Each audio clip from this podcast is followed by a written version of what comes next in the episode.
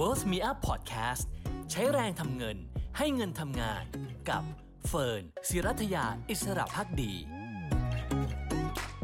เที่ยวส่วนตัวไม่จำกัดกำหนดวันเดินทางและงบได้ เน้นใช้เวลากับสถานที่ให้อัตรลักซ์ออกแบบเส้นทางเฉพาะคุณ โทร 02 047 0083 และ Line at a t r a l u x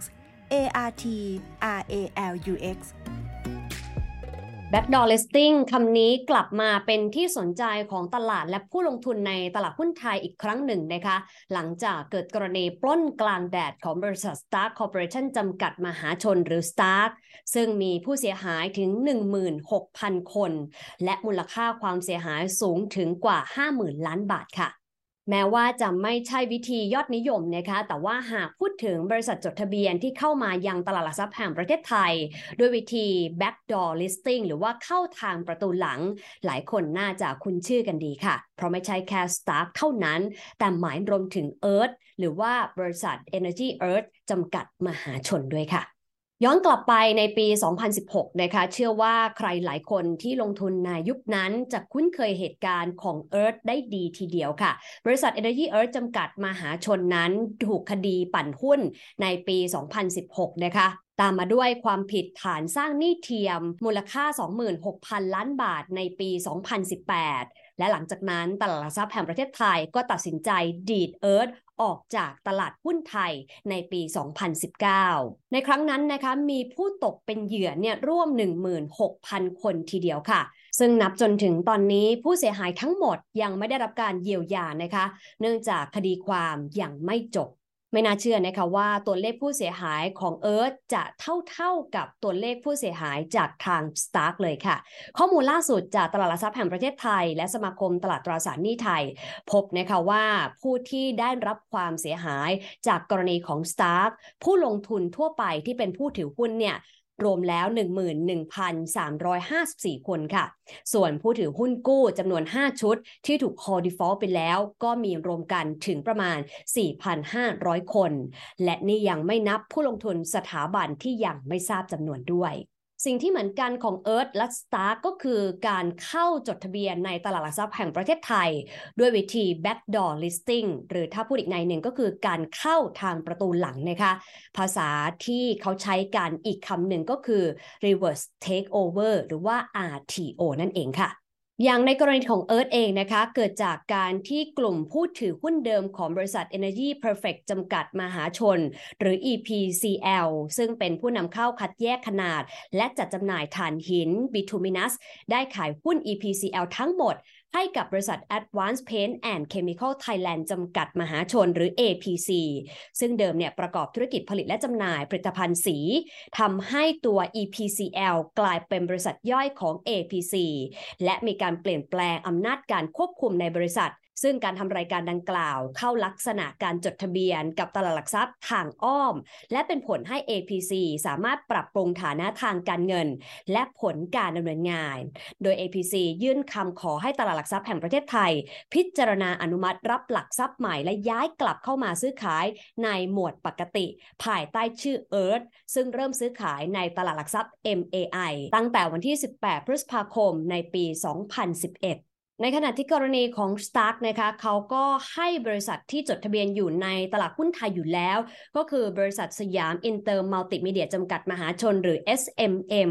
ทำธุรกิจสื่อแล้วก็สิ่งพิมพ์ เข้าซื้อสินทรัพย์หรือหุ้นของ Stark ที่ต้องการจะเข้าตลาด จากนั้นก็มีการปรับโครงสร้างบริษัท แล้วก็เปลี่ยนลักษณะการประกอบธุรกิจ ก่อนจะนำบริษัทเข้าไปจดทะเบียนในตลาดหลักทรัพย์อีกครั้งในชื่อหุ้น Stark นั่นเองค่ะ Stark ใช้เวลาประมาณ 1 ปีในการปรับโครงสร้างนะคะ ทั้งการเปลี่ยนโครงสร้างผู้ถือหุ้น จากผู้ถือหุ้นกลุ่มเดิม เป็นคุณวรรณรัตน์ตั้งคารวกุลเข้ามาเป็นผู้ถือหุ้นใหญ่ และยังปรับโครงสร้างธุรกิจจากเดิม SMM ที่มีธุรกิจหลักก็คือหนังสือการ์ตูน รายการทางโทรทัศน์และวิทยุ การซื้อขายสิทธิ์ถ่ายทอดสดทางโทรทัศน์และผ่านดาวเทียม เปลี่ยนมาเป็นธุรกิจผลิต และจำหน่ายสายไฟฟ้า และสายเคเบิลไฟฟ้า เป็นธุรกิจหลักแทน และดูเหมือนธุรกิจจะเติบโตได้อย่างต่อเนื่องพลิกกลับมามีกำไรทันที แล้วก็สามารถขยายตัวจนกระทั่งเข้าไปอยู่ในเซ็ตร้อยความไม่ชอบมาพากลเริ่มต้นขึ้นหลังจากที่สตาร์กไม่สามารถส่งงบการเงินได้ทันตามกำหนด ซึ่งเป็นงบปี 2565 และล่าสุดนะคะทาง DSI ก็ได้ตัดสินใจรับไว้เป็นคดีพิเศษเรียบร้อยแล้ว หลังจากพบหลักฐานว่ามีคนในรวมถึงอดีตผู้บริหาร เข้าข่ายกระทำความผิดอาญาช่อโกงเงิน มูลค่าความเสียหายสูงถึง 50,000 ล้านบาท ซึ่งอาจทำให้จุดจบของ Stark เข้าสู่ขั้นล้มละลาย คำถามที่น่าสนใจคือ backdoor listing หรือว่า RTO นั้นแตกต่างจากการนำบริษัทเข้าจดทะเบียนในรูปแบบระดมทุนปกติ หรือว่าการ IPO อย่างไรนะคะ วันนี้แบบมีอัพได้รวบรวมข้อมูลที่หลายคนอาจจะไม่เคยเห็นมา ให้ได้เข้าใจกันค่ะตารางคุณสมบัติของบริษัทที่จะสามารถยื่นขอจดทะเบียนในรูปแบบของ IPO และ RTO นั้นมีความแตกต่างกันในหลายมิติทีเดียวนะคะ ส่วนแรกก็คือทุนชำระแล้ว เฉพาะหุ้นสามัญหลังเสนอขายหุ้นแก่ประชาชน สังเกตได้ค่ะว่าการยื่นขอแบบ IPO ถ้าเข้าตลาดเซ็ตต้องมีทุนชำระแล้วมากกว่า 300 ล้านบาท MAI ต้องมากกว่า 50 ล้านบาท ในขณะที่การเข้าแบบ backdoor listing หรือว่า RTO นั้น จะมีเงื่อนไขที่ต่างออกไป ซึ่งอาจจะเป็นการได้มาซึ่งสินทรัพย์ขนาดใหญ่ อาจเป็นการทำรายการกับบุคคลที่มีความเกี่ยวโยงกัน อาจเป็นการเพิ่มทุน การทำเสนอซื้อหลักทรัพย์ของกิจการก็ได้ แต่ไม่ได้มีการระบุทุนชำระแล้วในส่วนของหุ้นสามัญแต่อย่างใด ส่วนที่ 2 ที่น่าสนใจแล้วก็การทำ backdoor listing หรือว่า RTO นั้นไม่จำเป็นต้องมีก็คือฐานะการเงินและสภาพคล่องค่ะส่วนของการ IPO เข้าตลาดเซ็ตและ MAI มีระบุไว้ชัดเจนนะคะว่าต้องมีส่วนของผู้ถือหุ้นมากน้อยแค่ไหน รวมถึงฐานะทางการเงินที่ต้องมั่นคง และมีเงินหมุนเวียนเพียงพอ แต่กรณีนี้ไม่อยู่ในคุณสมบัติของการเข้าตลาดหลักทรัพย์แห่งประเทศไทยด้วย backdoor listing เช่นเดียวกับเรื่องของผลการดำเนินงานค่ะ ที่เกณฑ์กำไรของการเข้าตลาดเซ็ตและ MAI ชัดเจน โดยการเข้าตลาดเซ็ตต้องมีผลการดำเนินงานมากกว่าหรือเท่ากับ 3 ปี มีกำไรสุทธิใน 2 หรือ 3 ปีล่าสุดมากกว่าหรือเท่ากับ 50 ล้านบาท และในปีล่าสุดก่อนยื่นคำขอต้องมีกำไรสุทธิมากกว่าเท่ากับ 30 ล้านบาท ส่วนเกณฑ์กำไรของการเข้าตลาดหลักทรัพย์ MAI ก็ต้องมีผลการดำเนินงานมากกว่าเท่ากับ 2 ปี และมีกำไรสุทธิในปีล่าสุดก่อนยื่นคำขอรวมกันมากกว่าเท่ากับ 10 ล้านบาท แต่นี่ไม่ใช่เงื่อนไขของการทำ RTO ขณะที่การกระจายการถือหุ้นรายย่อย การเข้าตลาดเซ็ตก็ต้องมีจำนวนผู้ถือหุ้นรายย่อยมากกว่า หรือเท่ากับ 1,000 ราย มีการถือหุ้นรวมกันมากกว่า หรือเท่ากับ 25%ของทุนชำระแล้ว ส่วนตลาดหลักทรัพย์ MAI ก็ต้องมีจำนวนผู้ถือหุ้นรายย่อยมากกว่าหรือเท่ากับ 300 ราย และถือหุ้นรวมกันมากกว่าเท่ากับ 25%ของทุนชำระแล้ว ขณะที่การทำ backdoor listing หรือว่า RTO ไม่ได้มีการระบุสัดส่วนตรงนี้เช่นเดียวกับการเสนอขายหุ้นให้แก่ประชาชน ซึ่งการเข้าตลาดหลักทรัพย์แบบปกติต้องได้รับการอนุญาต ให้เสนอขายหุ้นจากสำนักงานกรต รวมถึงการเสนอขายผ่านผู้จัดจำหน่ายหลักทรัพย์ ส่วนในกรณีของ backdoor listing นั้น มีการระบุไว้ว่าในบางกรณีเท่านั้นที่ต้องขออนุญาตกับหน่วยงานกำกับดูแลที่เกี่ยวข้องในธุรกิจนั้น ไม่ว่าจะเป็นธนาคารแห่งประเทศไทย หรือสำนักงานกรตรวมไปถึงการปฏิบัติตามกฎหมายอื่นที่สำคัญ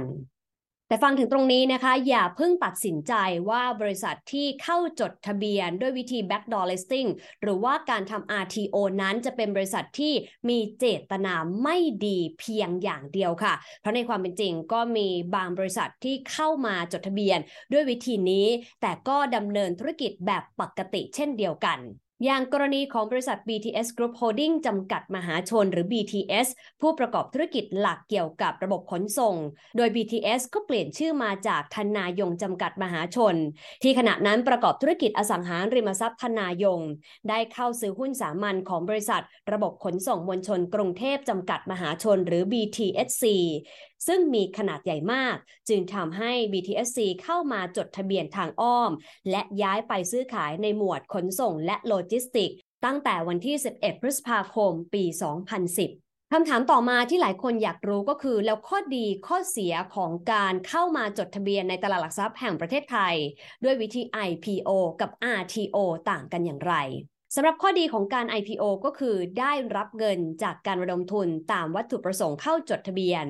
มีสภาพคล่องสูง และสร้างภาพลักษณ์ที่ดีให้กับบริษัทค่ะ ขณะที่ข้อเสียก็มีเช่นกัน เนื่องจาก IPO มีต้นทุนในการดำเนินงานที่สูง เช่น การจ้างผู้เชี่ยวชาญเพื่อเตรียมระบบควบคุมภายใน ค่าจ้างที่ปรึกษาการเงิน ผู้สอบบัญชี หรือแม้แต่การรถโชว์และอาจจะเกิด dilution effect กับผู้ถือหุ้นเดิมได้ทันที ขณะที่ backdoor listing หรือ RTO มีค่าใช้จ่ายการดำเนินงานที่ต่ำกว่า ขั้นตอนและการใช้เวลาก็รวดเร็ว และสามารถระดมทุนเพิ่มเติมในอนาคตได้ แถมยังสร้างสภาพคล่องให้กับผู้ถือหุ้นเดิม ขณะที่ข้อเสียของการ backdoor listing ก็คือ จะไม่ได้รับเงินระดมทุนเหมือนการทำ IPO มีต้นทุนการปรับโครงสร้างธุรกิจ และภาพลักษณ์อาจจะเป็นเชิงลบในสายตาของผู้ลงทุน นี่อาจจะเป็นอีกหนึ่งข้อสังเกตให้กับผู้ลงทุนไทยได้เข้าใจวิธีการของบริษัทจดทะเบียน ที่จะเข้ามาอยู่บนกระดานซื้อขายของตลาดหลักทรัพย์แห่งประเทศไทยได้มากขึ้นนะคะ ซึ่งแหล่งข่าวจากตลาดหลักทรัพย์แห่งประเทศไทยระบุนะคะว่า ในความเป็นจริงแล้วทางตลาดหลักทรัพย์แห่งประเทศไทยไม่ได้สนับสนุนการ backdoor listing หรือว่า RTO แต่ก็ไม่ได้ปิดกั้นค่ะข้อมูลก็มีน้อยมากนะคะ และเมื่อถามว่าปัจจุบันมีกี่บริษัท ที่เข้าตลาดหุ้นไทยด้วยวิธี backdoor listing คำตอบที่ได้คือณขณะนี้ยังไม่ได้รวบรวมข้อมูลไว้ค่ะ แต่เชื่อเหลือเกินนะคะว่าทั้งตลาดหลักทรัพย์แห่งประเทศไทย สำนักงงานกรตหน่วยงานที่เกี่ยวข้องหรือแม้แต่สภาวิชาชีพบัญชี คงต้องทำอะไรมากกว่านี้ เพื่อที่จะไม่ให้เกิดเหตุการณ์ Stark 2 3 4 ตามมาค่ะ เที่ยวส่วนตัวไม่จำกัด กำหนดวันเดินทางและงบได้ เน้นใช้เวลากับสถานที่ ให้อัตลักษ์ออกแบบเส้นทางเฉพาะคุณ โทร 02 047 0083 และ Line at a r t r a l u x A R T R A L U X